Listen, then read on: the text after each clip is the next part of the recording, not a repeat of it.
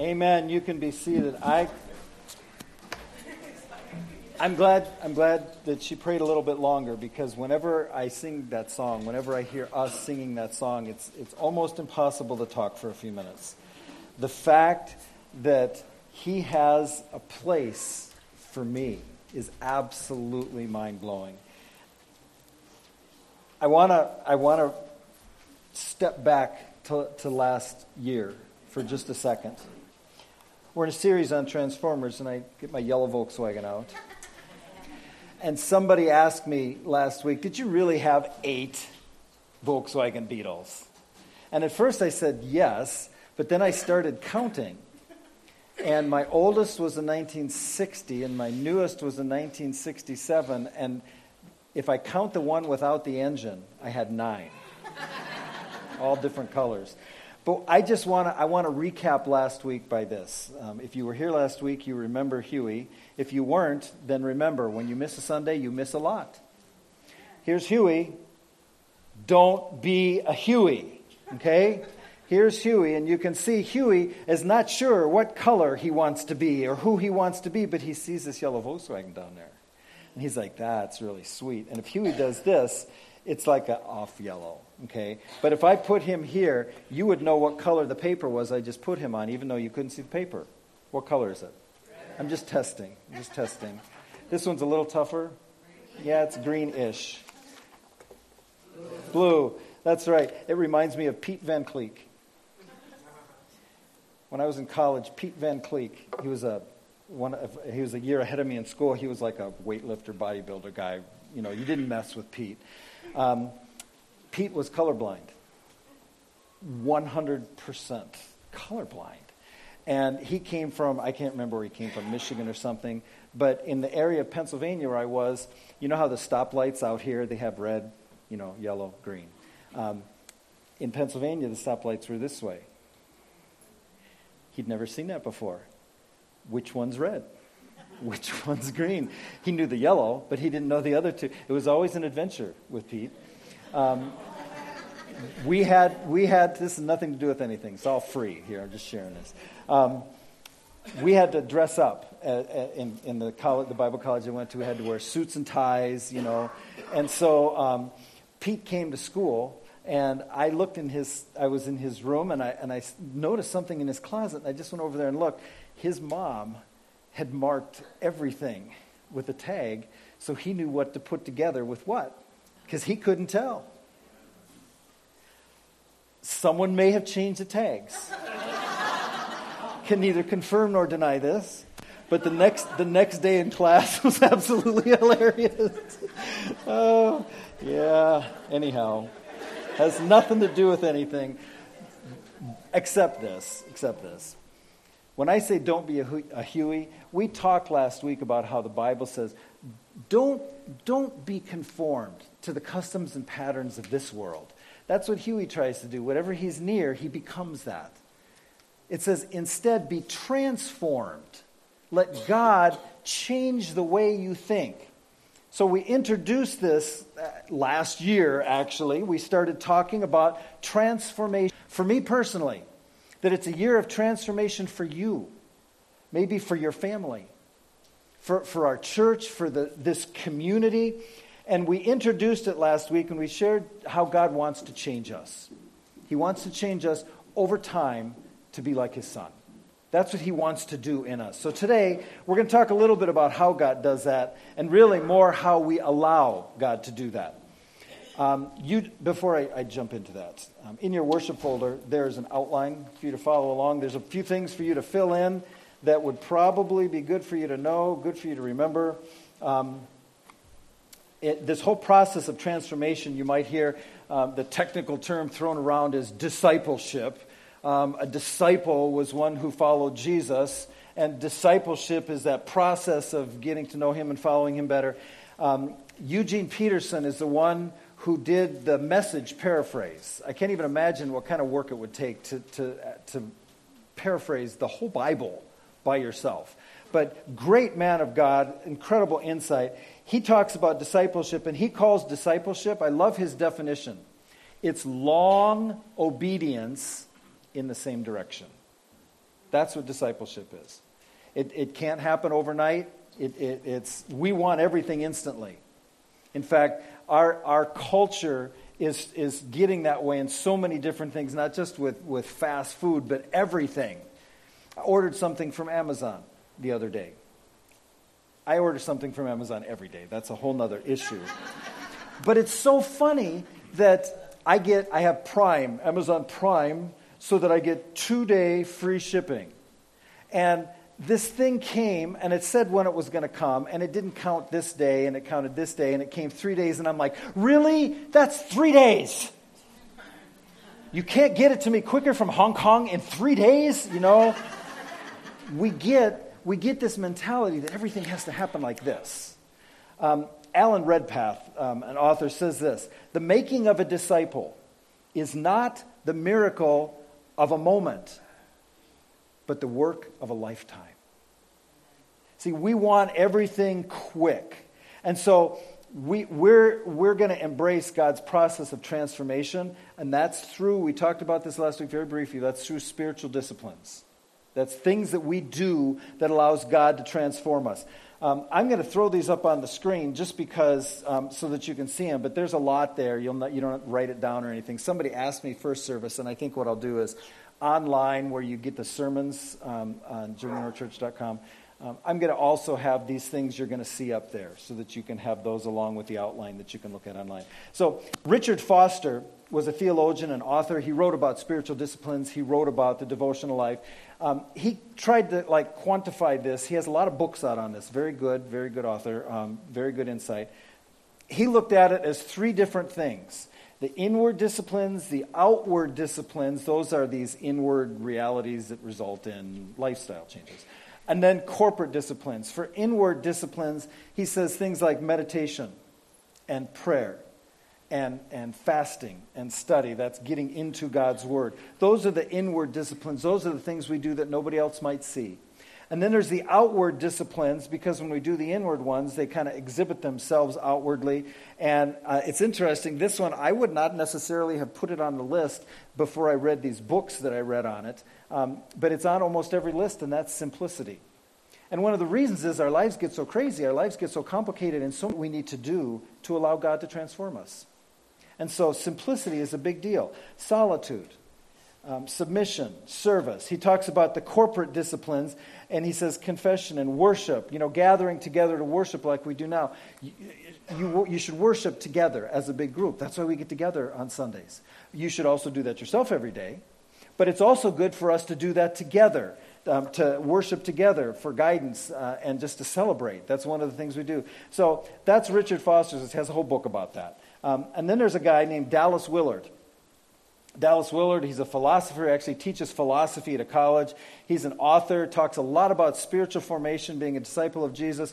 One of the reasons I like Dallas Willard, I don't agree with everything he says, but one of the reasons I like him is he's kind of been branded as a rebel. I think that's fun because he is a really good thinker and knows Jesus. He, he split it up into two things. The disciplines of abstinence, he has to be a little bit heady with it, you know. Uh, the disciplines of abstinence and the disciplines of engagement. For abstinence, he talks about, again, solitude and silence. Fasting is mentioned again. Frugality, chastity, secrecy. And I'm going to admit right now, um, since I've read that book, I cannot remember what he means by secrecy. Uh, it's not like you keep secrets. Oh, I'm doing a spiritual discipline. I can't tell you. That's a secret. It doesn't work that way. I, that's not how I live my life uh, with secrets. I, I don't have any secrets. I tell people all the time I don't lie. I don't lie. And one of the reasons is I can never remember the lies, and it's just way easier to know the truth, and so I don't do that. So uh, you'll have to read the book to find out what secrecy means. He talks about sacrifice, but then the disciplines of engagement have to do with you know how we engage with other people. The whole study thing. We come here, we listen to His word, we do that in small groups. The the corporate worship and celebration thing. Again, the service thing because we serve on our own, but as a church we serve better because we're better in a team. We're better together. He talks about prayer um, together, fellowship, confession, submission.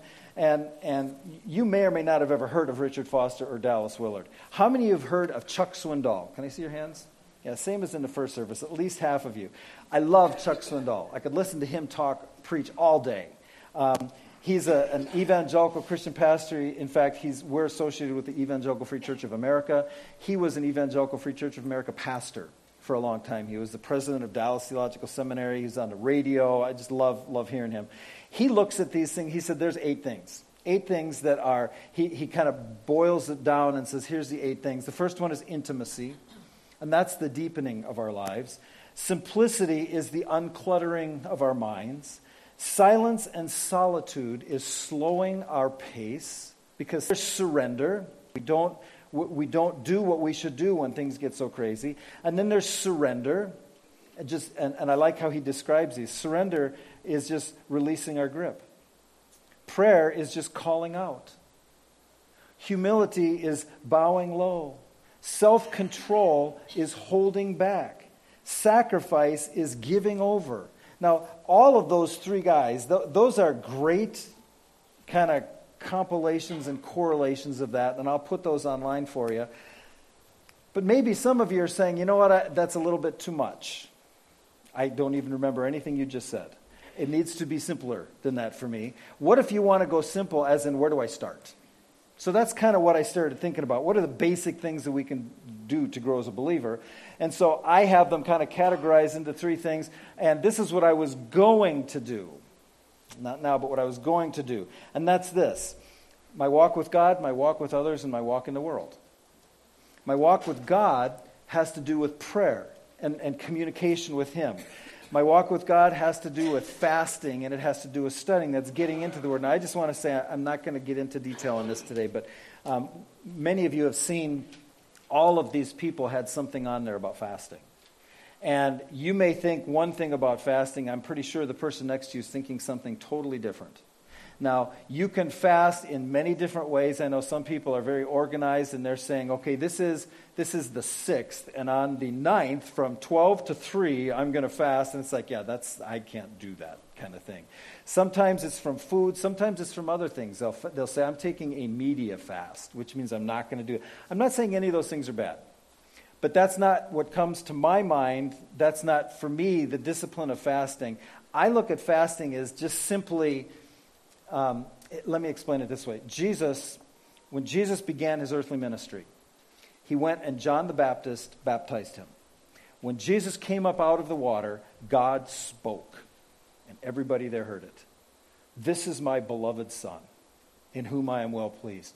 The Father was there when the Son was baptized. The Spirit, the Holy Spirit, it said, descended on Jesus like a dove, and everybody saw this. The whole Trinity was there as Jesus embarked on this mission that he was going to spend three and a half years um, training and equipping and getting people ready so that when he died, the church would launch. Immediately after that, you think that's a pretty big deal for Jesus to start his ministry. Immediately after that, it says the Spirit drove him into the wilderness. And that doesn't mean, you know, get in the car, I'm going to drive you to the desert.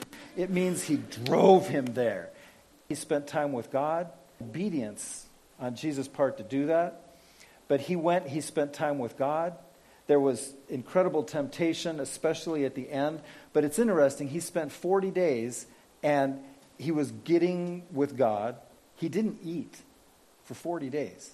And I think it's interesting how the Bible says it. And after that, he was hungry. Duh! That's how I look at fasting, not 40 days. I look at fasting as here's how I describe it it's over those drop your fork sized moments in life. Those times that I have been with God, that I have been in His Word, that I have been praying, that something has been happening, and I've been spending time with Him, and it's like, didn't eat. It's got to be a pretty big deal for me not to eat. But it's not like I'm going to fast and not do this right now so I can spend time with God. I don't even think about it. It's like drop the fork. That's not where we're at right now. I'm with Jesus. To me, that's what it is. I'm not saying that's what it needs to be for every, everybody, but it's part of our walk with God. And then the getting into God's Word, the study. My walk with others has to do with what we're doing right now here, the corporate thing where we worship together you should, as I said, worship on your own as well. And worship is not just singing, there's many ways to worship. But we need to do that together here. Um, the whole fellowship idea. We come here for fellowship, um, but that's not the only place we get it. That happens more in smaller settings than it does in these larger settings. So, in your small group and your mentor stuff and your step study things, you're going to have more fellowship than you are in a big setting like this. So, that's a big deal. And then I, I wasn't sure where to place this, my walk with others, um, giving. Because giving for me is a very personal thing giving for me, it, for us, Julie and I, we, we do this together. We make the decision together. It's, a, it's an act of worship. So it is with my walk with God, but it's just as much my walk with others because when I, when people, when we give, it keeps things going. When people give, it keeps things going. And so it really does help generously support the church and the mission and the body here. My walk in the world, moderation. Moderation is key. We used to say moderation in everything except moderation. You can have excess in moderation. That's okay. But everything else is moderation. See, there, there's a self discipline and there's a self control um, that I exercise in my disciplines, and that's for testimony's sake.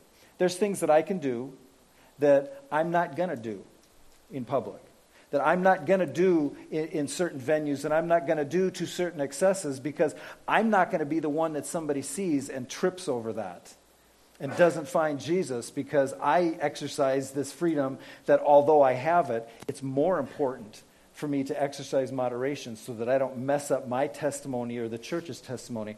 That's part of the disciplines I exercise in my walk with the world.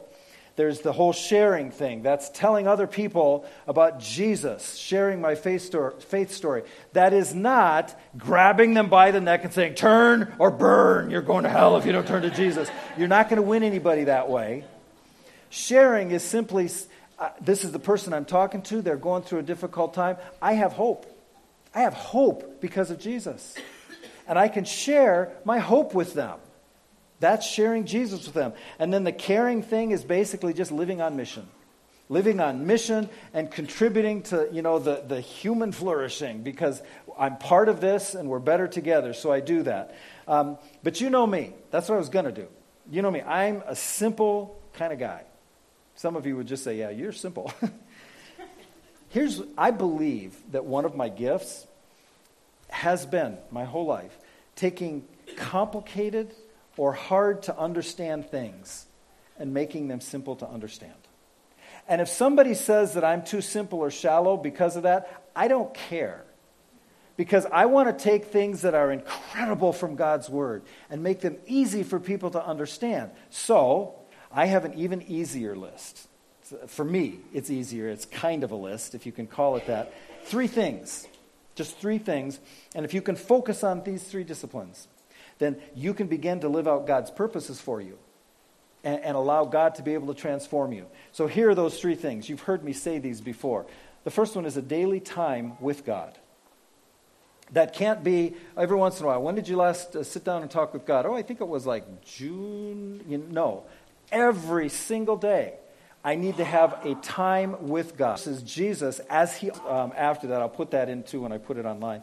That's, that, that verse is Jesus, as he often did, got up sometimes way earlier than everybody else so that he could go off to a place with God and spend time with God.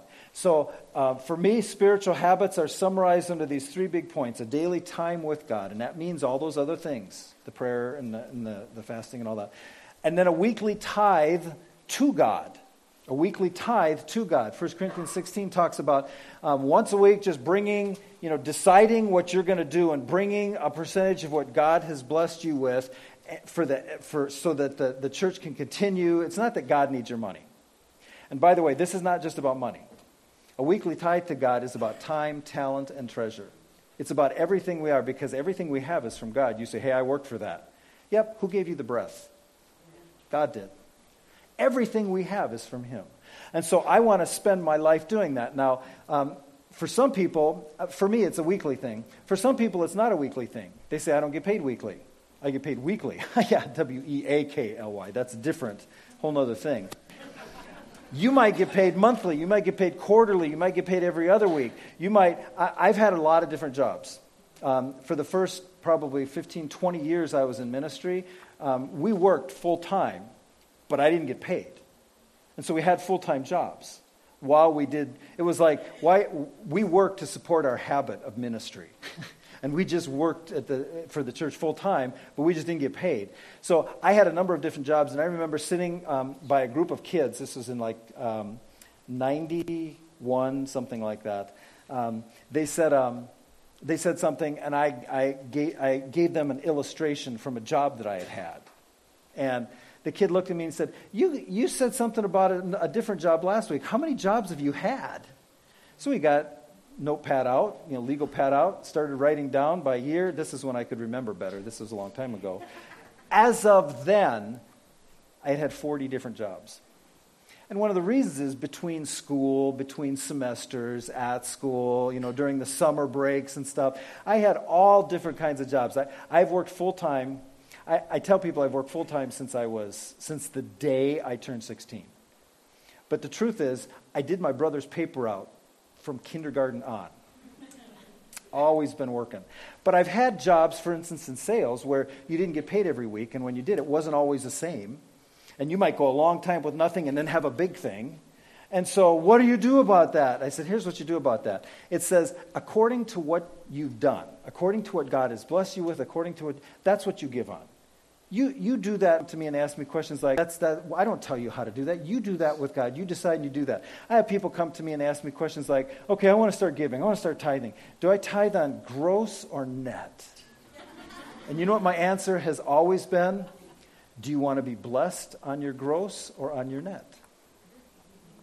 That's the bottom line because I believe God can do far more with 90% than I could ever do with a 100.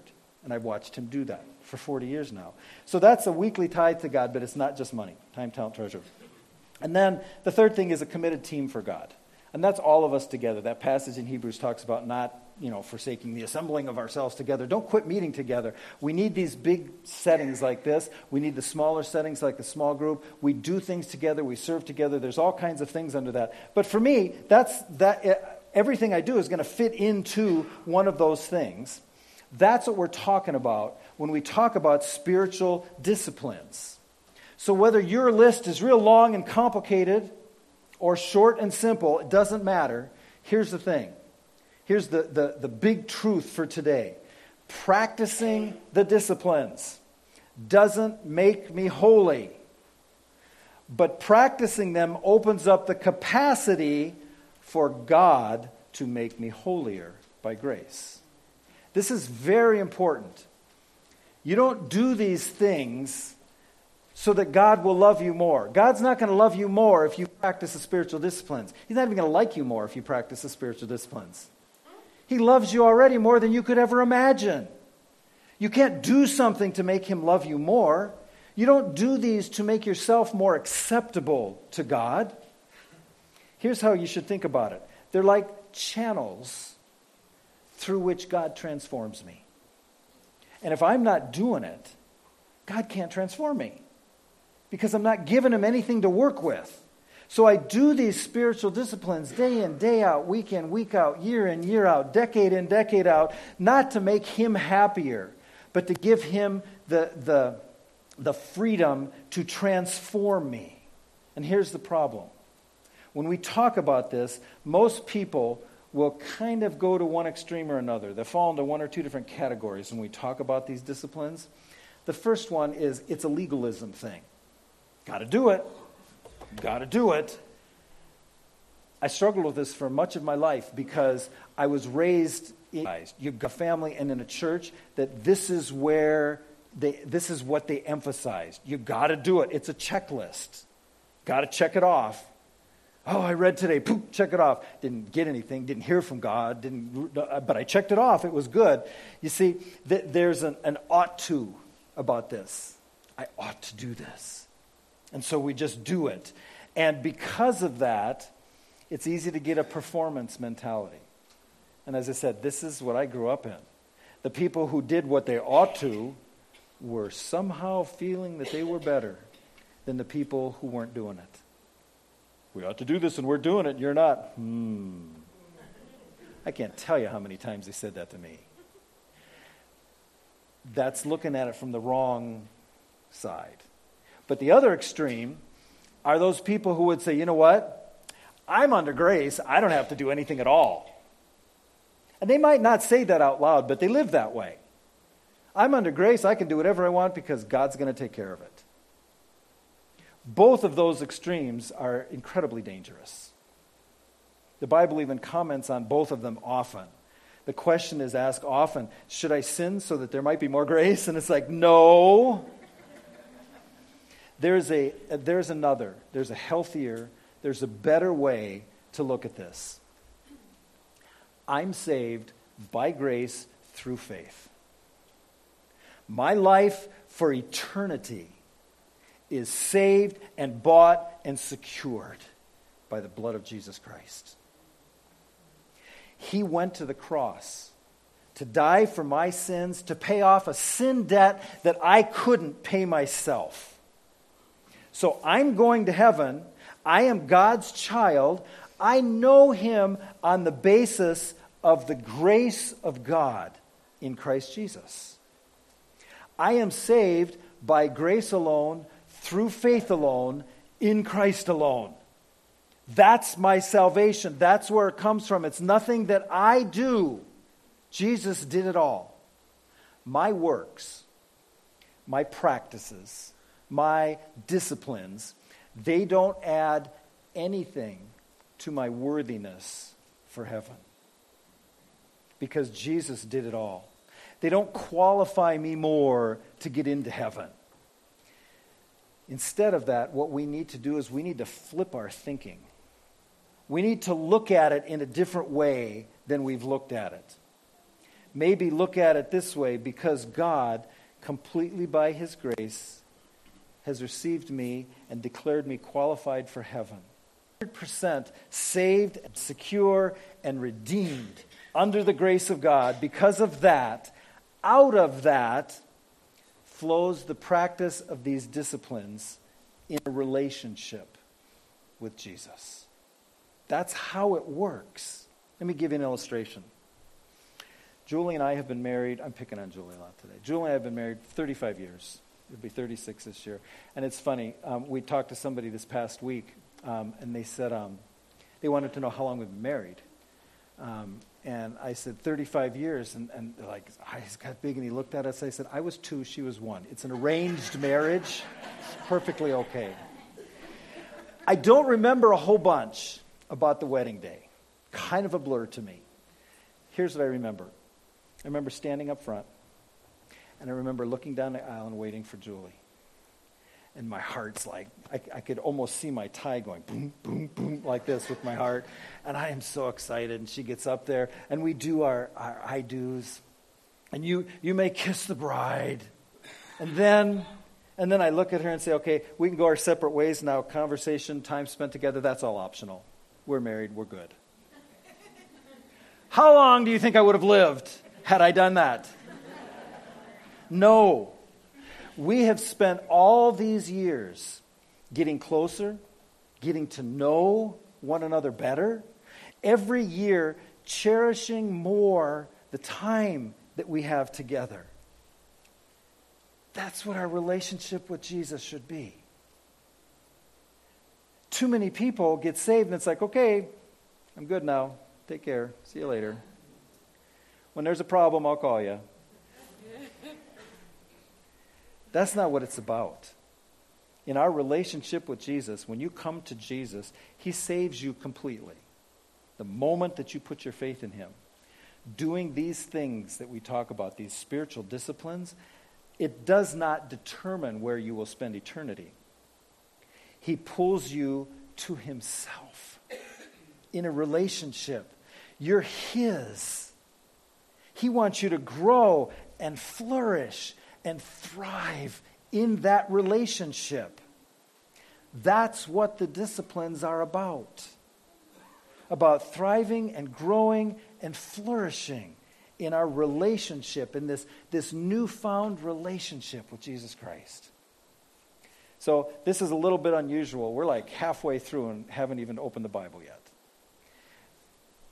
Although, what we just said was completely grounded in 40 years of spending time about it a lot in his word. Paul talks about discipline. He actually talks about it a lot. One of what I would consider his best thoughts, his best works on it, is at the, is at the end of 1 Corinthians 9. And here's what it says, starting in verse 24. Don't you realize that in a race, everyone runs, but only one person gets the prize? So run to win. He's going to compare this to athletic competition and them sitting watching those first games as the people would do their thing and run. He says, Everybody runs, but only one gets a prize. Run to win. He's going to talk about the athletes. He says, All athletes are disciplined in their training. You don't go out there, get off the couch, and go run a marathon. You can get the app, C25K, though. It works. That stands for couch to 5K. and it really does work. But, but it takes discipline to get to that point. He says all athletes are disciplined in their training. They do it to win a prize that will fade away. We do it for an eternal prize. See, here's our problem. We think of discipline. When you hear the word discipline, most people instantly think negative. When you're thinking about this training, it's like discipline. I got to go to the gym. I got to do this. I got to do that. Or we think about discipline. The kid's misbehaving. I have to discipline them. Or I'm misbehaving and God needs to discipline me. Here's the thing discipline is positive, especially in this passage. God is a rewarder, He wants to reward you. He says, So we do it for an eternal prize. So I run with purpose in every step.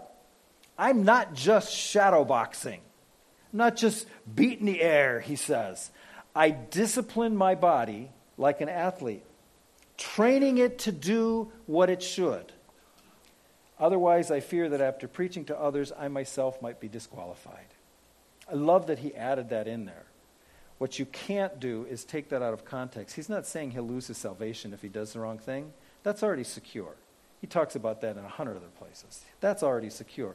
He's talking about the fact that he has the privilege and the calling and the gifting to speak to people about Jesus, to share the love of Jesus, to be able to start these churches, to share the good news, to see the kingdom expand. And he says, I'm going to do what I need to do and discipline my body just like an athlete does, training it to do what it should do, and, and experience these disciplines. Otherwise, I fear after preaching to others, I myself might be disqualified. All that means is he's out of the race. He doesn't get to do that anymore. Because they didn't practice what they preached, they disqualified themselves. And they were out. He says, I don't want that to happen. So, I'm going to share with you a few things from this passage. Just three quick things quick things. But my big goal for today is that you leave here more motivated to practice these disciplines in your life. This is not something just like super Christians, you know, or pastors or missionaries or more religious people do. This is for everyone who is in a relationship with Jesus. Every child of God, every follower of Jesus can practice these disciplines and open up the pathway to be transformed. And it can happen if we understand what Paul's saying and how important this is. So here's the first thing from this passage God has a prize for you. If you're a follower of Jesus, God has a prize for you that is worth all the training. It's worth it. Because remember, discipline is positive, God is a rewarder all through the New Testament. All through the New Testament, we read about the prize, we read about the reward, we read about the motivation. You see, this is not, uh, I told you, I grew up in something different than this. I grew up where people would say, I, I do this out of gratitude. That's it. It's like, it sounds like super spiritual. It's actually stupid.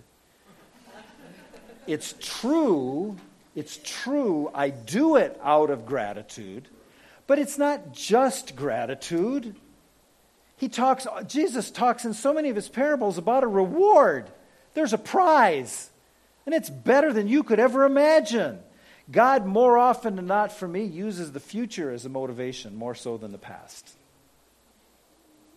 Now, I am grateful that I am not in the past I was, that He saved me out of that. And that's a big part of my motivation to serve Him. But there's a reward, there's a prize that's worth all the training. Transformed into something so amazing you can't even imagine now where you're at. How many of have heard the word metamorphosis? Yeah, metamorphosis. What do you think of? Butterflies, right? Caterpillar turns into a butterfly. By the way, in the Bible, the word transformation, you know what the Greek word is? Metamorpho. it's metamorphosis, it's the transformation. It's like the metamorphosis, the transformation of a caterpillar into a butterfly. The caterpillar has no clue what's about to happen. And if you told him, he'd be like, Yeah, right, I'm going to fly. Woo, what have you been drinking? You know? No idea. We have no idea what God wants to transform us into. We, it, it, it's now and forever. The end of a life of discipleship is an eternity greater than you could ever possibly imagine. But also, a life of transformation in a relationship with God, getting closer to Him, practicing these disciplines so that we open up that channel and pathway for Him to transform us, you will look back at stages in your life and you'll go, I can't believe what He has done. That He's turned this person into somebody who's so cap- captured by anger and hatred into, into somebody who's learning how to love. Or somebody who is, who is so tied with bitterness that's learning how to release that. Because there's a transformation that when we practice these disciplines, God does that over time. There is a prize. Now, it's interesting. Back then, when he wrote, the prize was a little wreath that they wove out of leaves. It's like, so I'm practicing every day for four years to get a little wreath with leaves that's going to wilt and fade. We're, we're more, we understand the Olympic thing better, where you go to the Olympics and at least if you win, you get a gold medal. And when times get hard, you can sell it on eBay and you can get something for it. But here's the thing God's eternal prize for us is so much greater that we should compete even harder. It's not, it's not a, a thing that fades. He says ours is eternal. And by the way, this is very important. He says everyone runs in a race, but only one wins. That's the illustration of, of the race, okay? It's not that only one person gets to go to heaven. Because I'm getting ahead of you. If, if that's it. I'm kidding. I'm kidding. It's not like only one person gets to go. You better race really hard But different. Here's the thing very, very important. We don't compete against each other, we help each other. You know who we compete against? You know who I compete against? Me. I am my biggest competition. The prize is worth all the training and discipline. That's what he says. Here's the second thing there is purpose in every step you take toward the prize every step. He said, There is purpose in every step. Every step you take toward the prize. See, we live in a culture in which ever, I've never talked to anybody that says, Yeah, I'm not busy, ever. I've talked to people who they, they, they, they don't have a car, they don't have a, a bike, they don't have a job, they don't have anything, and yet they're busy. Everybody's busy. I think people actually used to be busier. I, and I'm being dead serious. When I was growing up, everybody I knew, they worked their job, and then they worked another job, and then they did this over here, and they did that over there, and they were always about our busy. I am not busier than the people that I watched growing up, but we talk so much about our busyness that we tend to believe that we are always overextended on our time. Here's what I believe I believe often it's the difference between running hard in every direction and running toward the prize with purpose in every step. And if you're running in every direction, all you're going to feel is busyness. And that is the enemy of transformation. When we walk and run with purpose in every step. Now, that doesn't mean you don't do many of those other things. You just realize that that's not the, this, the job that you have is important, but it's not the most important thing in the world because God has a purpose in that job. You do that, it says, as to the Lord, whatever you do. That's purpose in your step toward the prize. The third thing, this is the one nobody wants to hear. Training for the prize is hard work that requires discipline. That's what he said. It's hard. He's comparing it to athletes, you know, running. Training for the prize is hard work, and that requires discipline. If it's I was always taught if it's worth having, it's worth working for. You know, Shelton Smith, he's like the he's a a president of a denomination. I can't remember which one at the moment, but here's what he says: the difference between mediocrity and excellence is midnight oil, elbow grease, and the power of God. You see, too many people are satisfied with mediocrity. I don't have to work any harder and I just get mediocre and everything's good. We all get to heaven anyhow, right? Well, we don't all get to heaven, but we don't get there because we work, but we get rewards because we do. We get transformed because we do what we're supposed to do. But it's hard work. I would never stand up here and try to deceive you and tell you it's easy. Follow Jesus and everything will be good and your life will be great because you would all come back and punch me in the throat. the truth is, following Jesus sometimes makes life harder, but it also makes it worth it. It's not easy. It takes hard work and discipline to do what he's asking us to do. In fact, in Philippians 2, we talk about this in our class 101. Philippians 2 12 and 13 says this. What are the first two words? Go ahead and put that verse up. Work hard. Work hard. Work hard to show the results of your salvation. Now, one translation says, work out your salvation with fear and trembling. Work for your. That, that's, an, that's a literal translation, but too many people read that and they hear work for your salvation. That's not what it says. You're already saved if you're a follower of Jesus. Says, now work that out. That's why I like this. Work hard to show the results of your salvation. Obeying God with deep reverence and fear. For God, here, and here's the key to all of it. For God is working in you, giving you the desire and the power to do what pleases Him. Too many people say, I really want to, but I just can't. So you got the desire, you got the desire from Him, you can get the power from Him too. As we said in last year's message, it's hard work, but it's an easy yoke. Remember the yoke thing, the wooden thing? You'd be yoked to this little, you know, skinny, hairless cat. You got to pull a big, heavy load. It's on you. I'm yoked to Jesus. He can do anything. So, although it's hard work, my yoke is light. The burden is light. There is rest because God is the one doing the heavy lifting as He trains us for righteousness. The cost, the cost to obtain the prize, the prize for which God has saved us and called us, is discipline. It's work, it's striving. The cost of discipleship is great, but know this the cost of non discipleship is even greater. Like, for instance, the cost of not eating healthy. He's trying to get healthier in a new year. The cost of not eating healthy is far greater than the sacrifice of eating healthy. The cost of not living on a budget is greater than what we give up on one.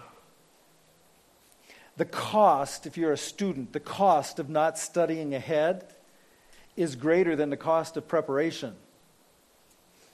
If you've taken a test and not studied, you know that. The cost of discipline and discipleship is great, but it's not greater than the distance that we might feel from God, the disorder of our spiritual lives that result from not submitting to the disciplines of a disciple. The cost is far greater. So, do you want to fulfill God's purpose for your life? It's a matter of coming to Him by faith, becoming a disciple, follower of Jesus. It's a matter of saying yes to a lifetime of Him shaping you into the likeness of Jesus. And it starts with your, you said yes, obedient, yes.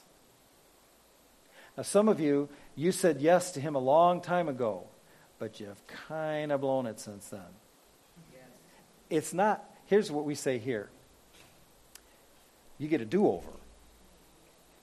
Well, how do you know? You're here and you're breathing. You get another chance. We say, from this day forward, doesn't matter what happened. There'll be consequences. You'll deal with those. But from this day forward, I can, I can participate in these spiritual disciplines and I can open that channel for God to transform me, starting now from this day forward, to make me into the likeness of Jesus. So it doesn't matter how much you've messed up. It doesn't matter how much you've kind of strayed. And maybe, maybe like the people I grew up with on the outside, everything looked good, but you know it wasn't on the inside. And you can say, from this day forward, I'm walking with Him. I'm doing those things not to make Him love me more, not to make Him accept me more. I'm doing those things so that I can fulfill His purposes for my life. And I can open up the door to Him transforming my life. And maybe for you, it's just the first obedient yes. Maybe you've been burned by church, burned by a church person, burned by somebody else. Maybe you've just had a bad experience with the whole thing. This is not about church, it's not about religion, it's about Jesus.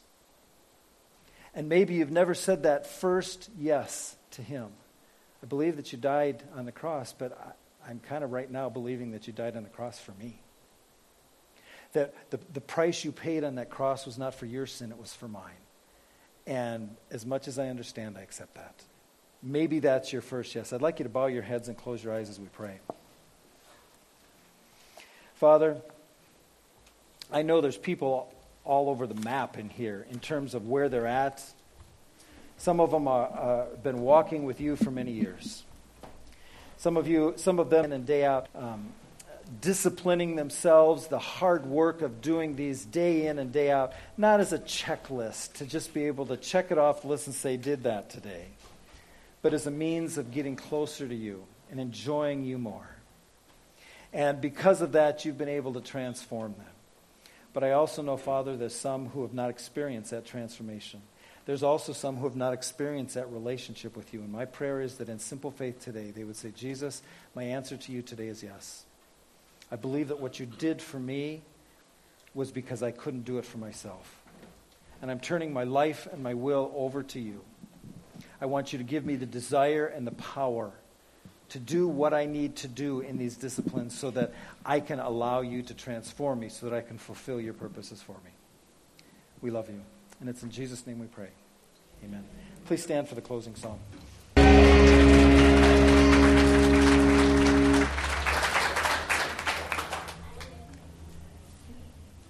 I develop these disciplines in my life so that I can live out God's purposes for my life. Same purposes for the church. We talk about this all the time. We grow stronger through worship. We grow warmer through fellowship. We grow deeper through discipleship, broader through ministry, larger through evangelism. And I develop these, and through developing these disciplines in my life, God's able to use them in the work of transformation in my life. That's what he wants. It doesn't make you more acceptable to him, it makes you more open to the transformation. So you can go home today and begin practicing these disciplines. No stinking football to watch. you might as well. No, I'm kidding. Father, thank you so much. I thank you for what we see you doing here in and through us. And my prayer is that this would be a year of transformation that we would see lives transformed. My life, the life of everyone here, that we would see families transformed, that we would see this church transformed, that we would see this community transformed because we're following hard after you. And the, Father, we just thank you that you are the one who gives us the desire and the power to be able to accomplish this. Thank you for loving us. And it's in Jesus' name we pray. Amen. Thank you.